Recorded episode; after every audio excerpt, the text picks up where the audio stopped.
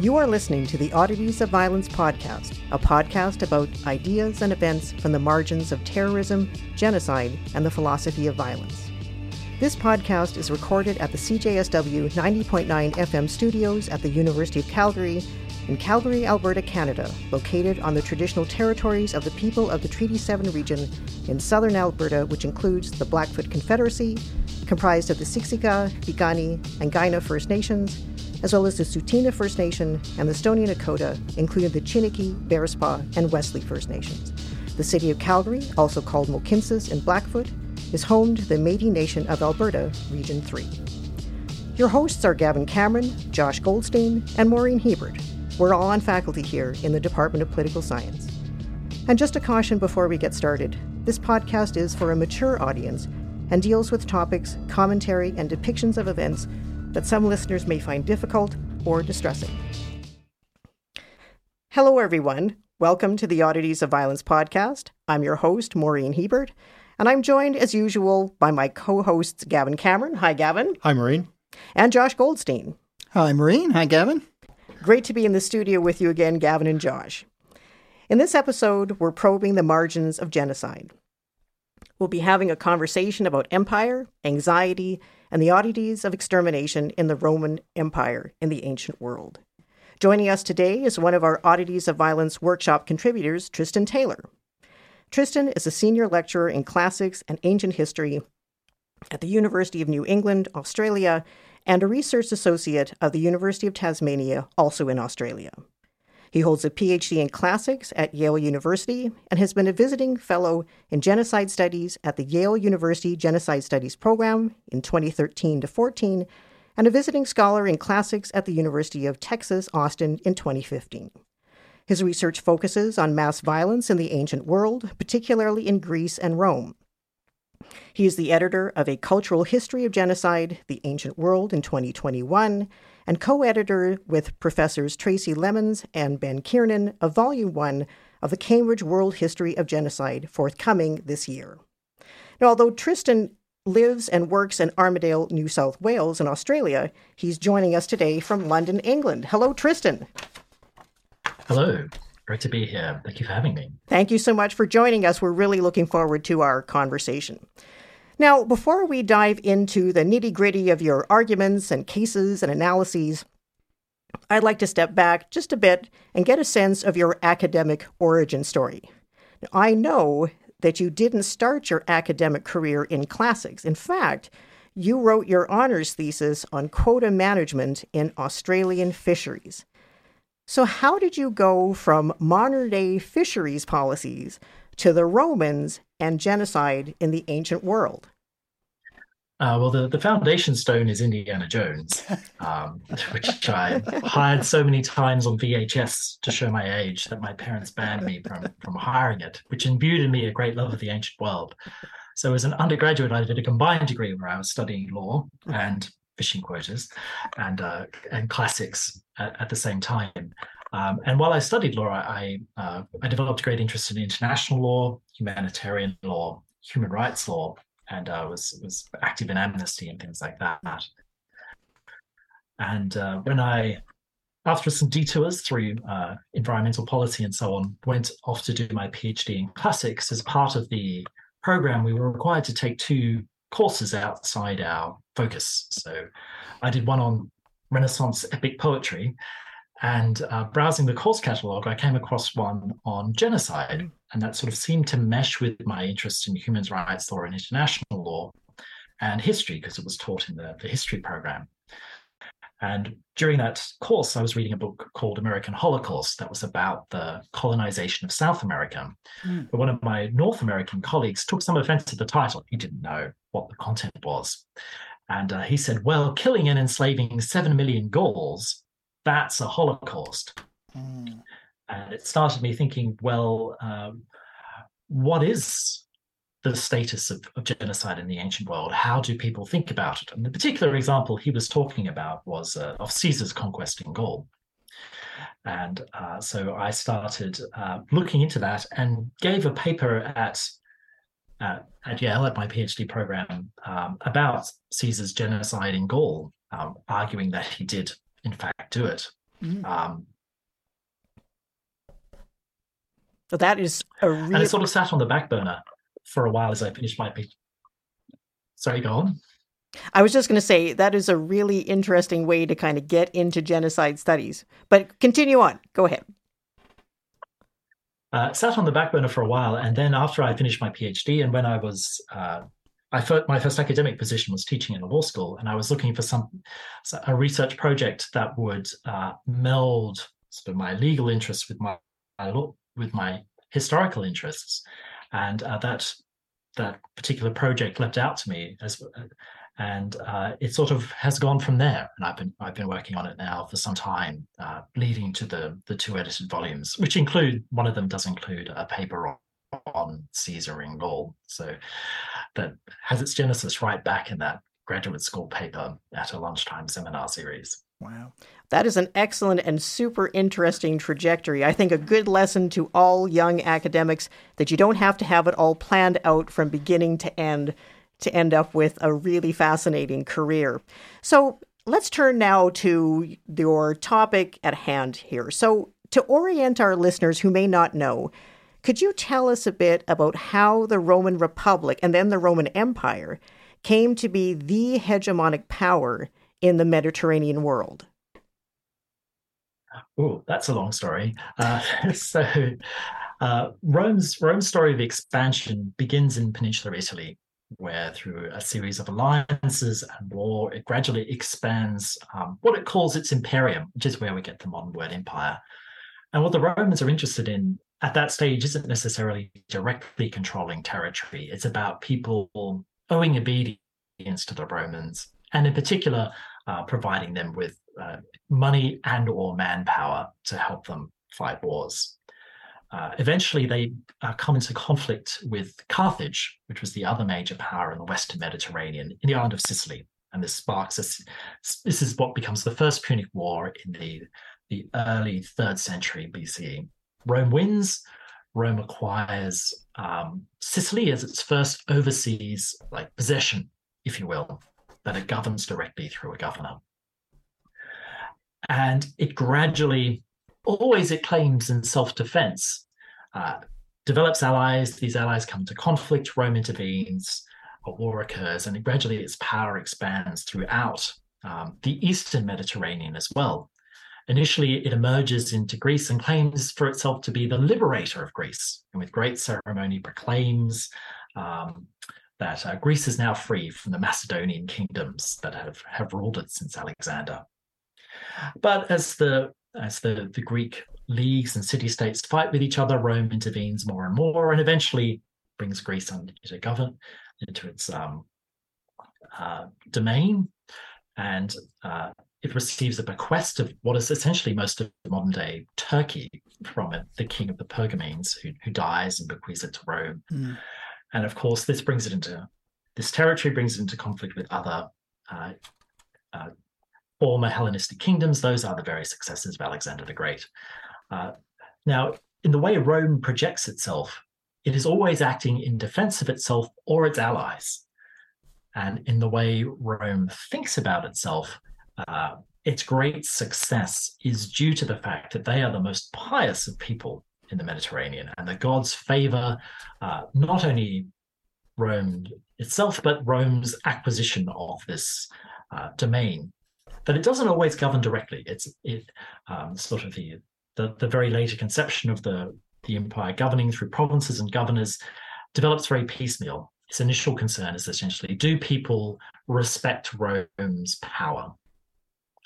Uh, or not? Do they and do they obey Rome's requests or not? And the final domino to fall is uh, Egypt, the last of the Ptolemies, Cleopatra in the you know, anyone who's read Shakespeare or seen the Elizabeth Taylor, Richard Burton film uh, knows knows what happens there. So, so it uh, Rome's projection of what it's doing and Rome what Rome's actually doing. So they often very conveniently make an alliance when it's very clear that their ally is about to come into conflict with someone else. Mm. And that gives Rome the justification to intervene, but still the idea that they're just acting in self-defense or defense of their their allies because they're such pious and moral and upright people. Um, so this this process takes quite a quite a long time. So um, we're talking about a, a, couple of centuries between uh, the, the victory over Carthage in the, the, the First Punic War and sort of uh, 20 B, the early, the 30s BCE when they uh, finally acquire Egypt. And various other parts are added on over the imperial period, but really Rome is the dominant force in the Mediterranean by sort of the mid second century CE, BCE. Sorry. So that is a perfect kind of setup for your particular contribution to our workshop. So you focus on specific cases of violence across centuries of conflict and warfare during the Roman period. As you've kind of alluded to, uh, this includes the Punic Wars between Rome and Carthage and the persecution many centuries later of Christian and Manichaean communities by Rome. So, what were the central events in the history of these cases? And how did these fit into what you've already kind of described to us, these larger background events of conflict within the Roman Republic and then the Roman Empire?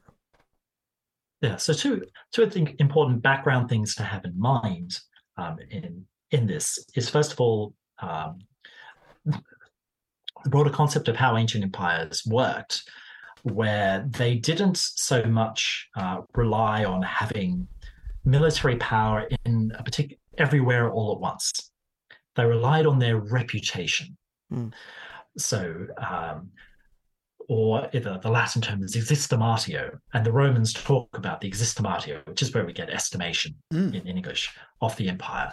And if the the empire's reputation is harmed, if its honor is harmed, then that can reduce its standing and it can encourage people to revolt. Mm. So it's very important that Rome, even though it can't deploy violence everywhere all at once to support its power, if anyone ever diminishes its reputation or challenges it, they have to respond uh, decisively, if you will, which means with a very large amount of force and violence to that, so that their reputation is maintained and other people are deterred from revolting. So that kind of thinking underlies um, a lot of what Rome does. So if uh, an ally rebels or betrays Rome in some form, they will respond with significant violence. That usually means destroying the city, massacring the men, enslaving the women and children, and so on. Um, and uh, so that's a, a, very important facet of the way that they think. And it's not just unique to them. So um, I understand you talked about Milos recently in another podcast. We That's did. very much how Athens is thinking in relation to Milos. Um, this little island, how do they stand outside the empire? Uh, we need to make an example of them, or else, and this is how Thucydides, the historian of that, speaks about it. Um, but also, the Romans firmly believe that their success is intimately connected with their, their piety. And a, and a great example of this is an, an anecdote from the, the First Punic War, the first time Rome and Carthage come into conflict when Rome acquires Sicily as its first overseas possession or province. And there's a, a general who um, is, wants to go into a naval battle. He wants to get great glory in victory. Um, but of course, they, you know, they need to take the omens before they have battle. And the omens in this case are sacred chickens. Do the sacred chickens eat or not? And the sacred chickens aren't hungry. And uh, he's told, well, the chickens aren't eating. It's a bad omen. We shouldn't go into battle. And in sort of a Marie Antoinette fashion, he goes, Well, let them drink, and throws the sacred chickens into the sea, goes into battle, and loses horrendously. And this is kind of this moral tale. Well, he ignored the gods. If you, if we Romans don't ignore the gods, um, so if we, uh, we always need to keep them, them on side. And each of these two limbs, if you will, uh, the need to maintain the the, the empire's um, reputation and the the fact that the success is built on divinity, those limbs explain the two separate, you know, vastly separated by times and incidents here, the, the persecution of the Christians on the one hand and Carthage on the other. But there's an extra sort of twist, if you will, to Carthage. Now, the, the way in which the Romans the Romans fought two big wars with Carthage. The first one, they won, they got Sicily. The second one, they won eventually, but only after Hannibal had rampaged. You know, this is with Hannibal, the elephants over the Alps, famous story. Rampaged through Italy for many years, and eventually Rome wins. But there is a there's a lingering uh, feeling of uh, humiliation, which is an important mm.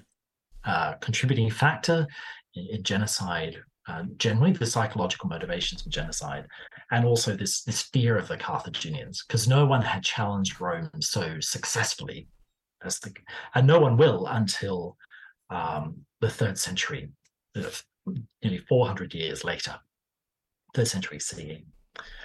Um, but Rome won that war and imposed humiliating conditions on Carthage and disempowered Carthage significantly. And their justification for going to war with Carthage was Carthage breached one of the conditions of this peace treaty. And that was they made war with their neighbor, the, the Numidian kingdom, without Rome's permission. And part of Rome, the, the treaty was Carthage sort of lost that um, autonomy to go to war. They had to ask Rome's permission. They Carthage lost, by the way. they, they, they fought this kingdom and they lost.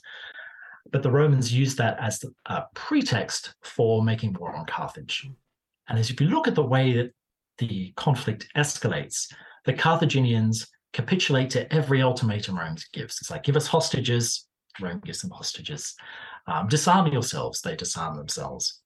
Um, and everything Rome asks, until Rome asks, uh, well, okay, you've done all these other things. Our last request is that you just you abandon your city and move 10 miles inland which is the sort of the, the antithesis of what Carthage is. Carthage is a, a, a port city. It's a, a major emporium.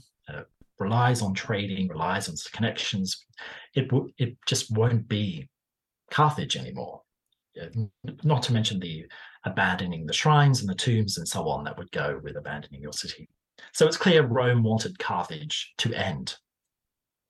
And the contemporary historian Polybius tells us that not only did Rome want this to happen, but they'd wanted it to happen for some time, or at least uh, a faction in the Senate had wanted this, embodied in particular by uh, a very cantankerous fellow, Cato the Elder, who idealizes uh, a sort of past that possibly never was about Rome. Um, so he legendarily ends every speech saying, Carthage must be destroyed that is sometimes rendered in today as Carthago delenda est, but we only have the only historians who tell us about it are in Greek, and they use a, a different a different phrase, which is Carthage should not be, um, the way they render it. Uh, so on the one hand, it seems to fit with the, the traditional model of Roman behavior, which is someone has defied Rome, insulted Rome's um, uh, honor, existimatio, by breaking the treaty with them. So Rome is reacting to that, uh, as they do. Um, but on the other hand, there is that you know, Carthage capitulates; they do everything Rome says. On the other hand, there is the fact that um, Rome persists in this what appears to be a determination to destroy Carthage, um, and has had that long before the treaty breach exists. So this is being driven by other factors in addition to those true those usual motivations for such violence, which are retribution and, and exemplarity, if you will, making an example of someone to deter others, uh, conspicuous destruction. So it both does and does not fit the mold, if you will. Now, if we fast forward 300 years, so from 146 BCE to the mid third century CE, we find Rome in a crisis, uh, the Roman Empire in a crisis it has never faced before. This crisis is both external, they're under constant pressure from invasions across their main uh, northern borders on the Rhine and the Danube. Uh, they're having difficulty expelling the people who invade, whereas previously, if such invasions happened, they were short lived and easily repulsed. And they're also under pressure in the east from uh, the Persians, who've supplanted the Parthians as Rome's eastern neighbor across the Euphrates, who are invading deep into what they called Asia Minor, what we would now call Turkey. Um, so Rome is having this military crisis. At the same time, it is having a, a deep political crisis. where there is this, uh, a lot of what we call usurpers, people who rise up in rebellion against the emperor, some of whom form at times breakaway empires. So Gaul, Spain, um, and Britain are controlled by someone different from the person who's ruling in Rome, and we find the Eastern Empire is broken away as well. Eventually, this is this is brought back together, but you have this prolonged feeling of crisis prompts uh, several emperors to believe what's gone wrong is we've lost the support of the gods. So the gods who've supported the empire all this time, we've lost their support. Why is that? Or how do we restore that? And it begins with um, a couple of emperors who issue things requiring everyone to sacrifice in the empire. And if you don't sacrifice, it's on pain of death. And of course, this catches people like the Christians in particular, who cannot sacrifice. Um, those ones are very short lived in the mid third century. But towards the end, when we have uh, an emperor, Diocletian, who uh, to a large extent restores the, the stability of the empire, um, he and he divides the empire in four effectively. There are now four emperors rather than one to try to manage everything. Um, this is when we have the, the Great Persecution, as it's known. Um, and uh, this again this is a bit more intense. It has destruction of uh, churches, it is burning of books, uh, as well as the requirement that everyone sacrifice. And it seems to be intimately connected with this idea of restoring the gods' support for the Roman Empire and for the Roman emperors in particular. Um, and at the same time, as the, the, Christians who, who get sort of the most focus in the sources, uh, another group, the Manichaeans, um, are also subject to a similar sort of persecution. Uh, and they are very intimately connected with um, the, or seen to be connected with the Persian Empire, at the time are causing Rome a lot of uh, grief, if you will, on, on their, the eastern frontier. Uh, so you've, you've got, on the one hand, with Carthage, the, this question of the empire's um, reputation, but at the same time, I think some other things bubbling away under the surface. And with the Christians, you have this, this idea that the Roman Empire is buttressed by the consensus of the gods. It's been lost somehow. We need to restore it. Um, we need everyone to sacrifice for the well being of the empire. Uh, there are these groups who won't do that maybe they're the cause of the loss of the divine support. Sorry, it's quite a long answer, but um, I'm not sure it can be uh, a lot more compact. it was a very big question, so that that really, I think, kind of sets us up for a bit of a drill down into some of these in just a second. But before we do that, since we're talking about genocide, we need to make a little diversion, of course, to talk about this highly contested, sometimes politically charged concept. So, could you tell the audience a bit about what genocide is and how it emerged? Yes, well, uh, what genocide is is a, a, contested term. So, if one looks in a standard textbook, one will find over 20 definitions. Yes. In the one particular textbook, there's like a two page thing with all the definitions yeah. in one place yeah. Yeah so if anyone wants to uh, adam jones genocide a comprehensive introduction i think he compiles all the definitions that, that he's aware of uh, there and has that nice table. In its origin though uh, we, we go back actually before the second world war. And the the we can identify a very specific creator of the concept in a Polish jurist named Raphael Lemkin. And uh, before World War II, he is um, he's a very keen student of history, and he has in mind uh, initially the such a treatment of the Armenians in the Ottoman Empire, and and other historical examples as well. And he tries to have enshrined in international law two crimes: barbarism and vandalism. One is the, the destruction of a people and the other is the destruction of their of their culture. So destroying sacred texts, destroying um, uh, places of worship or or other um, uh, places of, or other aspects of social practice that are constitutive of a, of a group. And so that's his initial conception. And then as World War II evolves, during World War II, he publishes a book called um, uh, Axis Rule and Axis Occupied Powers. Europe. Yeah. Yes. The Axis, Axis Powers in Occupied Europe, in which he uh, proclaims the term genocide, which he defines essentially as a, a, a systematic attack on on a particular group not only the, the biological continuity, but the, the very social practices as well. And uh, he uses as his example, of course, the, the actions of the, the Axis powers. And after World War II, he pushes for the creation of an international crime of genocide.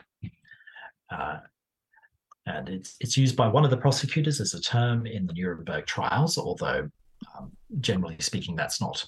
Uh, it's crimes against humanity that is the term that is used there, and this leads to the the convention on the prevention of the, the crime of genocide in the late 1940s. And interestingly, at the in the preamble to that convention, it, it recognizes or uh, states that this is a, a crime that has been ex- in existence for a long period of history.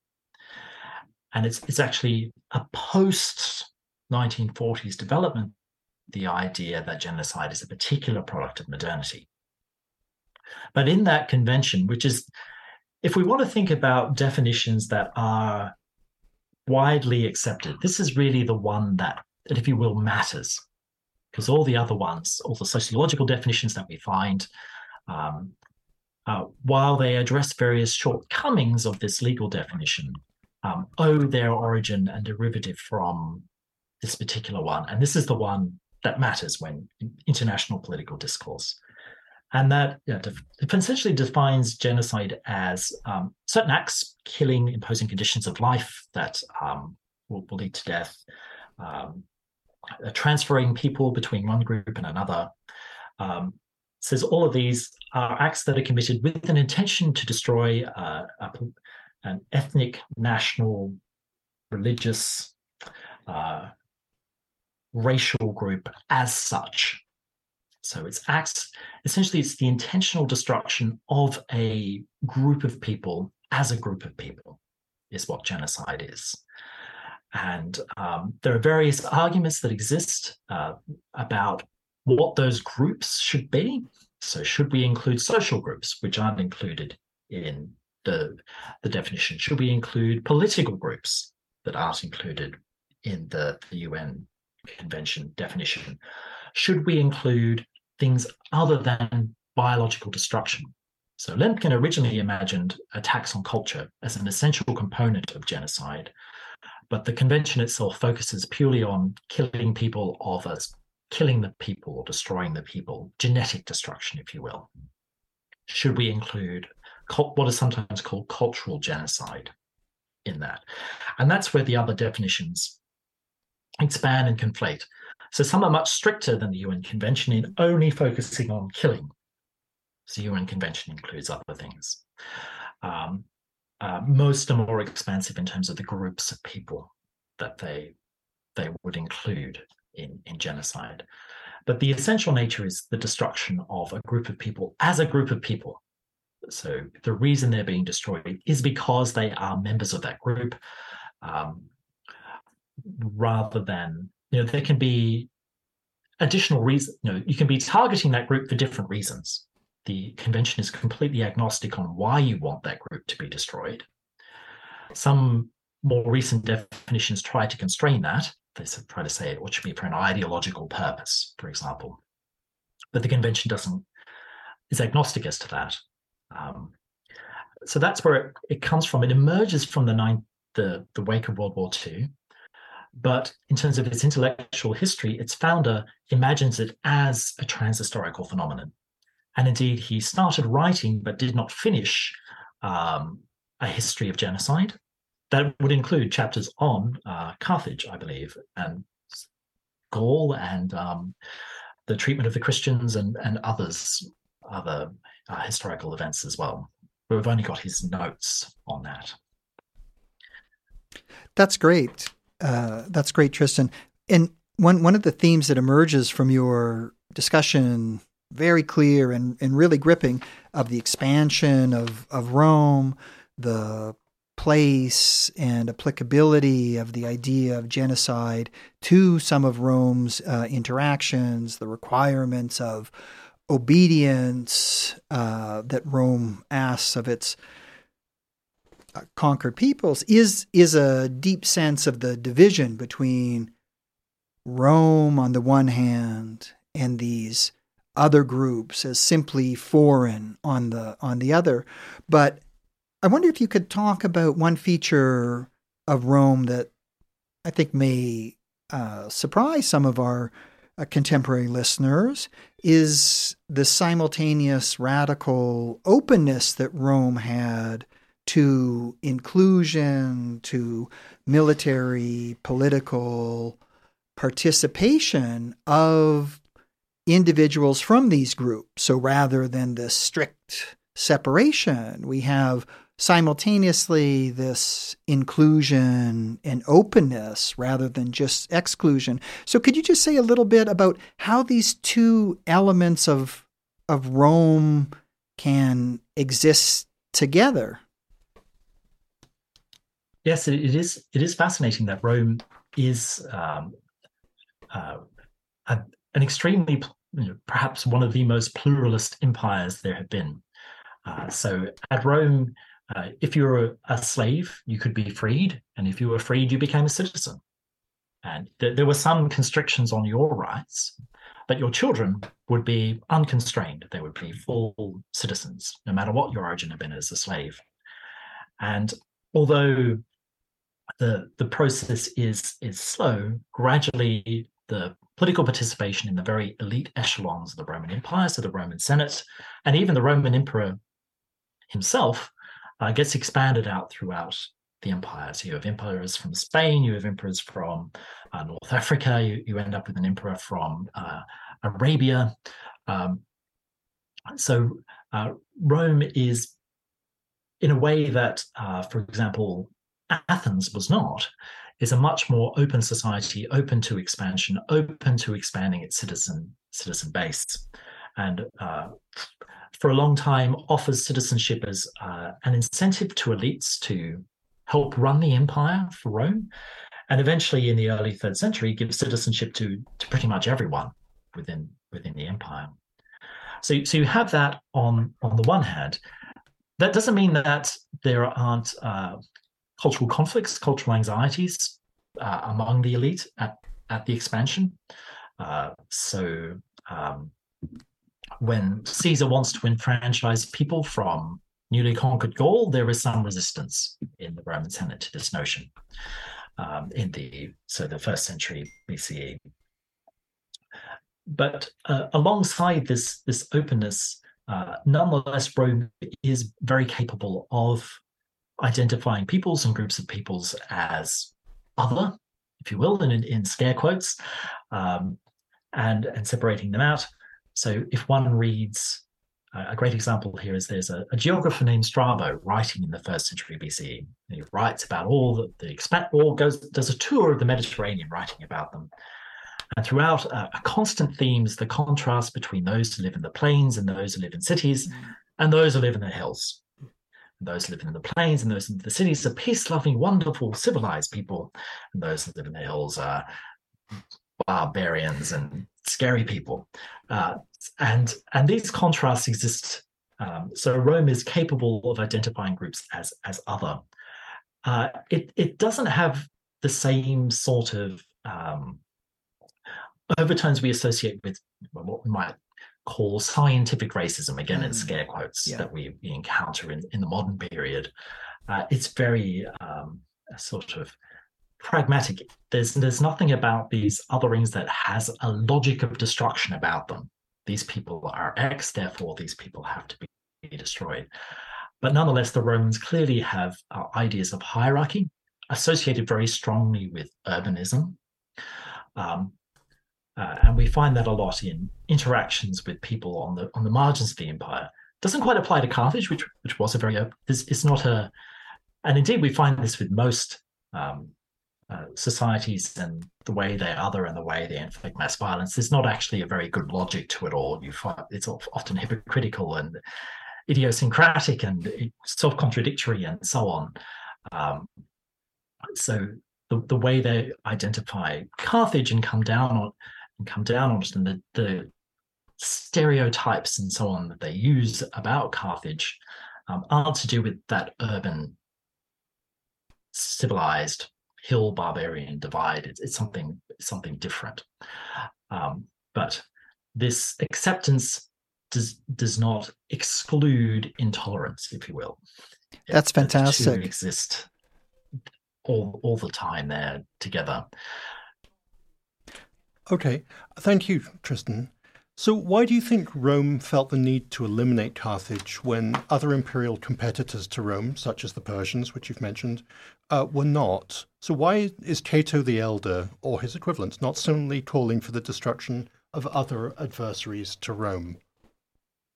Yeah, I think that's it's a very interesting constellation of factors that come together. So, I think a key component is um, the Second Punic War, uh, Hannibal rampaging through Italy, uh, and the psychological impact that had on Rome. So uh, the Carthaginians are viewed as cruel and untrustworthy. Mm. That, that these labels could be applied to the Romans as well is, is you know irrelevant. so uh, and and that lingers that the Carthaginians cannot be trusted. So the the Romans have a, a saying, uh, "Punica fides," Punic good faith, which is essentially the opposite. It's, it's completely untrustworthy. Um, so the Carthaginians have that stereotype attached to them.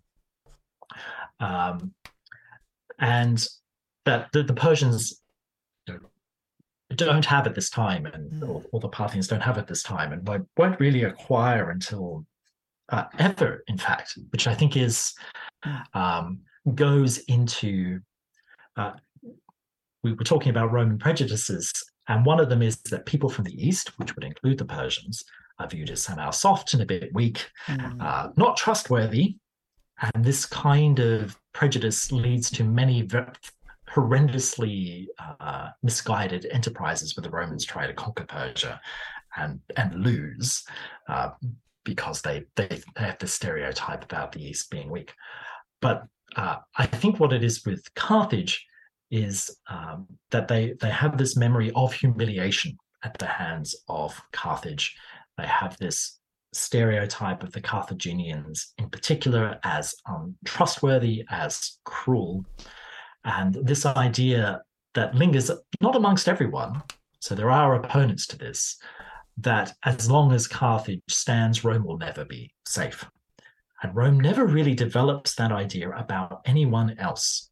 And I think it's because until the late empire, no one ever really challenges Rome like Carthage did.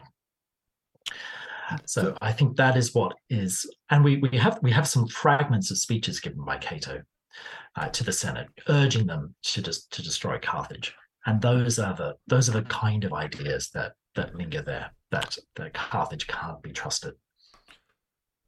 Thank you. Uh, and you've talked uh, earlier about uh, Gaul so, so as, as, a sort of another potential uh, example, so Caesar's uh, Gallic Wars. Um, what role do you see violence playing within Rome's management of its empire? Um, and, and so within that, how unusual are these wars of elimination within within Rome's uh, control of its possessions? Uh, so wars of elimination are relatively rare. And that's because the whole way the Roman Empire functions is that Rome will exploit local elites um, to manage the empire for them. They're not interested. It's it's not Lebensraum. It's not. It's not like the Nazi Third Reich Empire. They're not driving people out to implant Romans. Uh, certainly, that that happens a bit more often, actually, in Italy interestingly enough. Um, there are some uh, sort of expulsion things that happen in North Italy Um, and yes, they do settle colonia, which is where we get the word colony from, in, in conquered territories. But that's not the main game. The main way the Romans control their empire is through co-opting local elites. So it's not in their interest to eliminate people because they want to exploit them for, for taxes and other and resources. So they're, they're relatively rare. And when we find these things happening in in Caesar, for example, with so there are I think three main events where that that have this sort of eliminationist aspect. Two of them are directed towards um, tribes of people, Germanic tribes of people from the north of the Rhine, where he did, he crosses the Rhine. He makes a big deal about it. He has a very extraordinarily long description of a bridge that he builds. If you're interested in descriptions of bridges, uh, but he's but he's not really interested in establishing Rome beyond the Rhine. And um, uh, uh, uh Andrew Riggsby has argued in a very good book that uh, he tries to categorize the, the Germans as in fact unsuitable for incorporation within the empire. And uh, when he describes the Germans, he describes them through negative description. So everything the Germans are not. So they do not farm. They do not do this. They do not do that. In other words, they do not do anything that we do. And they don't like authority, so they're not really very good at slaves. So, um, so that's where most of his eliminationist violence happens is against these people's very heavily identified as other in an area he's not interested in conquering. He's interested in displaying Roman power, but he's not interested in um, incorporation in the way that he is in, in Gaul. Uh, so it, it's a very different dynamic to uh, what happens in uh, in relation to Carthage, I think. Uh, although Carthage also um, is uh, the city is demolished, the land is cursed, so they're not interested in incorporating that in the empire either. It's it's a very symbolic act of destruction that we know actually resonated throughout the Mediterranean. Um, the historian contemporary Polybius, it's great to have contemporaries, which happens so rarely, but he talks about how there are differential reactions. People are talking in the Mediterranean about the destruction of Carthage. Some say Rome was right to do it, and others say they weren't. So it's a it's an interesting, very interesting piece of um,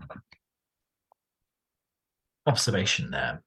Right. observation. That that's I think that's really great. And that, that takes us maybe to the case of the Christians and the Manichaeans, because one of the themes that you're also bringing out here is, on the one hand, a kind of deep stubbornness on the part of, of Rome, a kind of fixed sense of where the Carthaginians stand with regard to Rome, but then with regard to other people's a little bit more kind of flexibility. You're out right now, but you might be, uh, but you you might be in, and and maybe that's exemplified, or you can tell us a, a bit about that with the with the Christians in in particular. This movement from out of the empire to the very religion of the emperor uh, him himself. So, could you just tell us a little bit about how Christians and Manichaeans come to be on the outside, the objects of persecution, disdain, and then the great movement to being the the greatest of insiders, the very religion of the of the emperor himself. Yes, so the the outsider is perhaps easier to explain than the insider mm. part of that that story.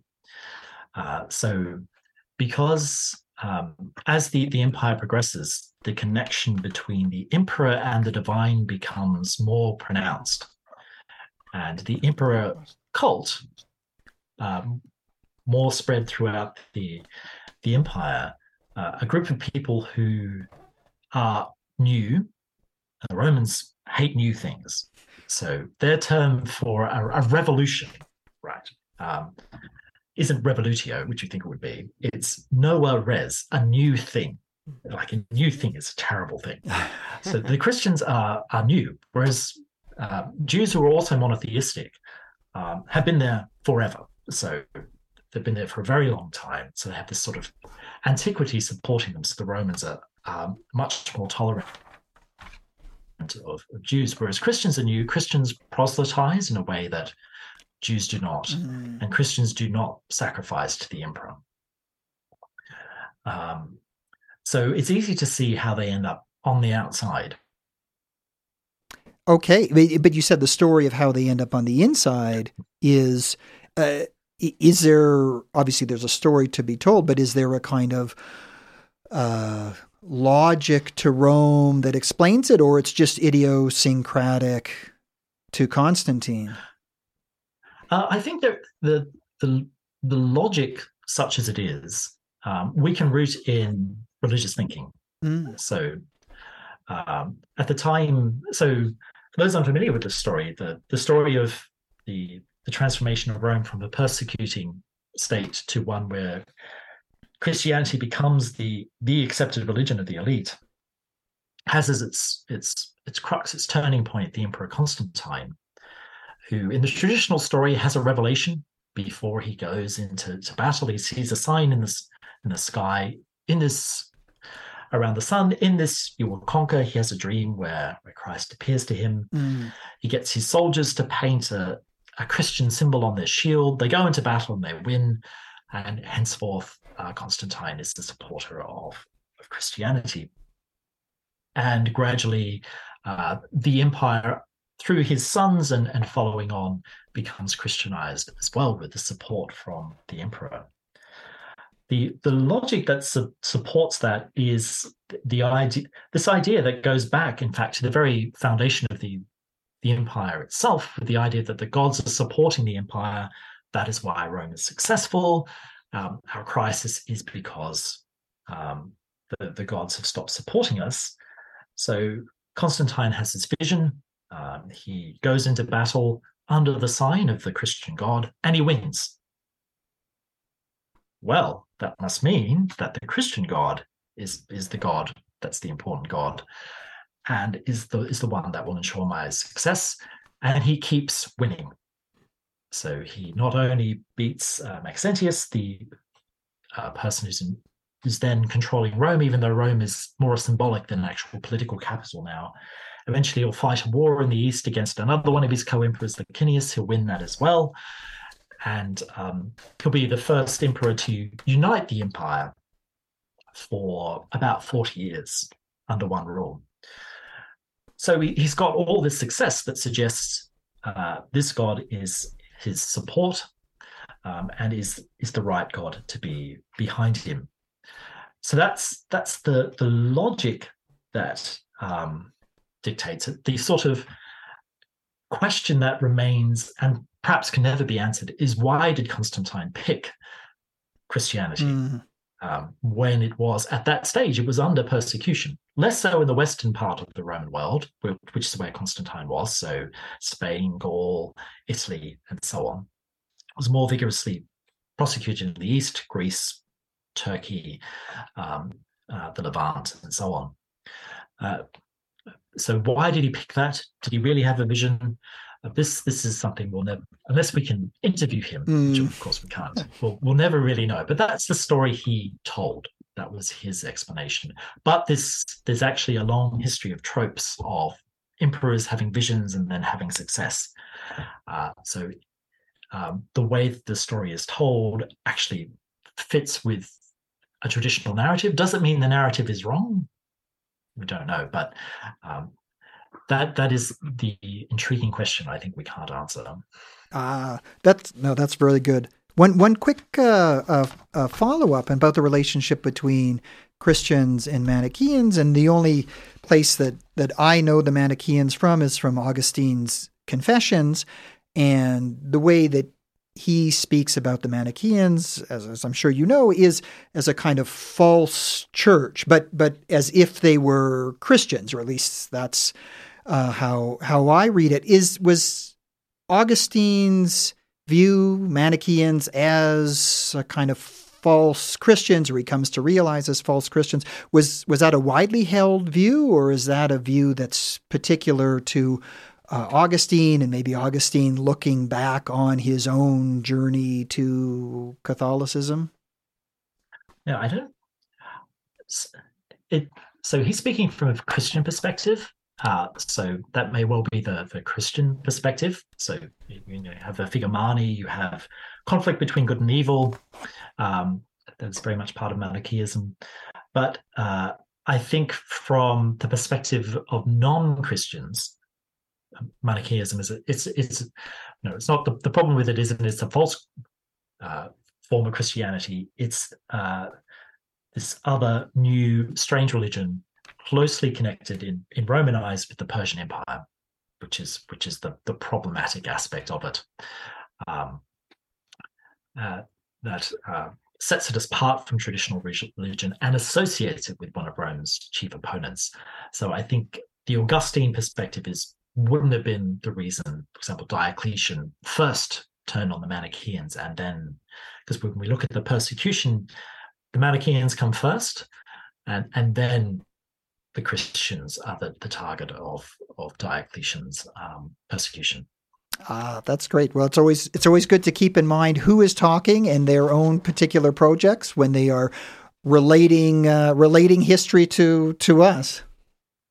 So when we think about the attack on the Christians and the Manichaeans by the Romans, uh, you suggest that this mostly took the form of cultural destruction and execution. Uh, why was it that Rome chose these particular methods of group destruction? Well, I think Rome, given the motivation for what they were doing, which was we want everyone to be you know, on board, sacrificing for the empire, um, that if actually every Christian had just said, okay, I'll sacrifice now, then they didn't necessarily have an interest in destroying them as a group. So, in that sense, it was very different from the Holocaust, where you know, there's nothing a, a, Jewish person could do. A Jewish couldn't convert. Jewish person couldn't convert um, to avert being killed or sent into hard labor or whatever other terrible thing the Nazis had in mind for that particular person. Um, so uh, it's it's it's different from from that, but uh, because the the practice was so antithetical to what the Romans wanted then. Destroying mm. the churches and the books and everything was an essential component of removing that that group. Um, so the the first focus was on um, removing the the practices constituted of the group, and then the last phase was trying to ensure that they sacrificed for the good of the empire. So, would you say here then that there are sort of qualitative differences between methods of destruction and motivations for that destruction between ancient and modern genocides, or are there some points of of similarity between the two of them? I, think there are points of similarity you can you can see. Um, so it uh, so but not necessarily across every instance. So uh, I th- I think, uh, for example, in relation to the destruction of Carthage, you can see a number of touch points with modern genocides. Um, so there is the, the, the aspect of humiliation mm. that the Romans felt at the hands of the Carthaginians, which is a, a strong feature amongst a number of, of genocides. You find that in the Holocaust, uh, you find that in uh, Rwanda as well.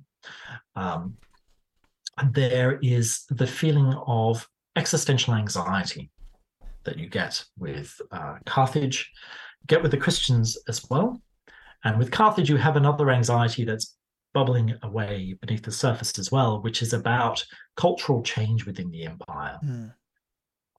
So Rome is changing rapidly as a result, particularly of contact with the not so much with Carthage, but with the the Greek East, the Greek-speaking East. It, it's bringing a lot of cultural change. It's bringing a lot, a lot of affluence to Rome. That uh, sit uneasily with Rome's vision of itself as an austere society focused on citizen farmers. Now you've got people with an awful lot of money who aren't ploughing the field and then going off to fight. They're, they're living in lives of luxury, and that causes some existential angst. Um, so you, have got concern about societal change bubbling away beneath the surface as well, although the target of that is not the perceived cause of that change. Um, so in the relation to Carthage, you see these touch points with modern motivations. In relation to the other, so we talked uh, briefly about Milos, we talked about Caesar in in Gaul. Um, there, the it's there's a little more distance, I think, because a, lot of those factors you find in modern instances aren't there. You certainly have some uh, prejudice of some form, which is a key component of of um, of, of genocide, but you have uh, less sense of existential angst associated with it. It's, it's much more muted. There is the always the lingering idea that if you don't respond with force to insults to the emperor's reputation, it's going to bring about disaster. But it, it's um, I think it's much more muted in other instances than it is in relation to to Carthage. And um, in relation to the Christians, um, again, you you have the idea that it can be avoided. It's it's not seen as uh, somehow inherent in the people. So the their destruction can be avoided if only they do what we want them to do, which is you know this is not uh, an affordance given to the Tutsi. It's not an affordance given to to Jewish or Romani people. Um, but it is something that that is afforded there. So there are you can draw a Venn diagram and, and create overlaps, but the, but there are also differentiations as well, which is not surprising given the, the millennia of of, of uh, different difference between and cultural change that has happened between the, the periods of time. Exactly, exactly. So we are are basically at the end of our time, and so I I just want to conclude just very quickly in just a few sentences um, with one final question. What is the biggest misconception about mass violence in the ancient Western world that you would like to dispel for our listeners? Uh, well, I think there are two. I can be quick. One is that the genocide did happen. There is intentional group destruction. Mm. The second point is that although mass violence could be celebrated, as the destruction of Carthage was, and Christians were, um, execution were a matter of public display. Mm-hmm. Nonetheless, the, the, it did create enough of a feeling of concern that they felt a need to justify it. It wasn't taken as a matter of course. Uh, so I've already mentioned the example of Carthage and the different reactions to it. And the reason the Romans didn't just destroy Carthage, Polybius makes clear, is they were waiting for a pretext, something they thought would justify the destruction of the city in the wider view of the, the world in which they, they lived. And Polybius tells us that some people bought the Roman justification and other people did not. So, um, and with the destruction of the Christians as well, there, there, there was a need to justify this. That um, so it could that um, it's not just a matter of course. Well, that is an excellent place to end our discussion. Thank you so much, Tristan, for joining us. It's been a great conversation, and we really appreciate you being here. Thank you so much. Thank you. Great. Thanks very much, Tristan. Great, uh, great conversation. Thanks, Tristan. Tristan Taylor will be here at the University of Calgary on June 9th and 10th, 2023 for our Oddities of Violence workshop, made possible through funding by the Social Sciences and Humanities Research Council of Canada. If you want to know more about Tristan's work on Rome's turn to genocidal violence, drop by the workshop in person or watch it live streamed. Details will be on our Oddities of Violence website. You have been listening to the Oddities of Violence podcast. Our podcast is produced and edited by Alejandra Vivas. Thank you so much, Alejandra with support from the great team at CJSW. Join us for our next episode when we turn to oddities of violence in the modern era. We'll be looking again at the margins of genocide, but this time in Cambodia under the Khmer Rouge in the 1970s. We'll be looking at how and why starvation was central to that genocide. Our guest then will be James Tyner from Kent State University in Ohio, in the United States. Your host will be me again, Maureen Hiebert. Thanks for listening, everyone. Until next time.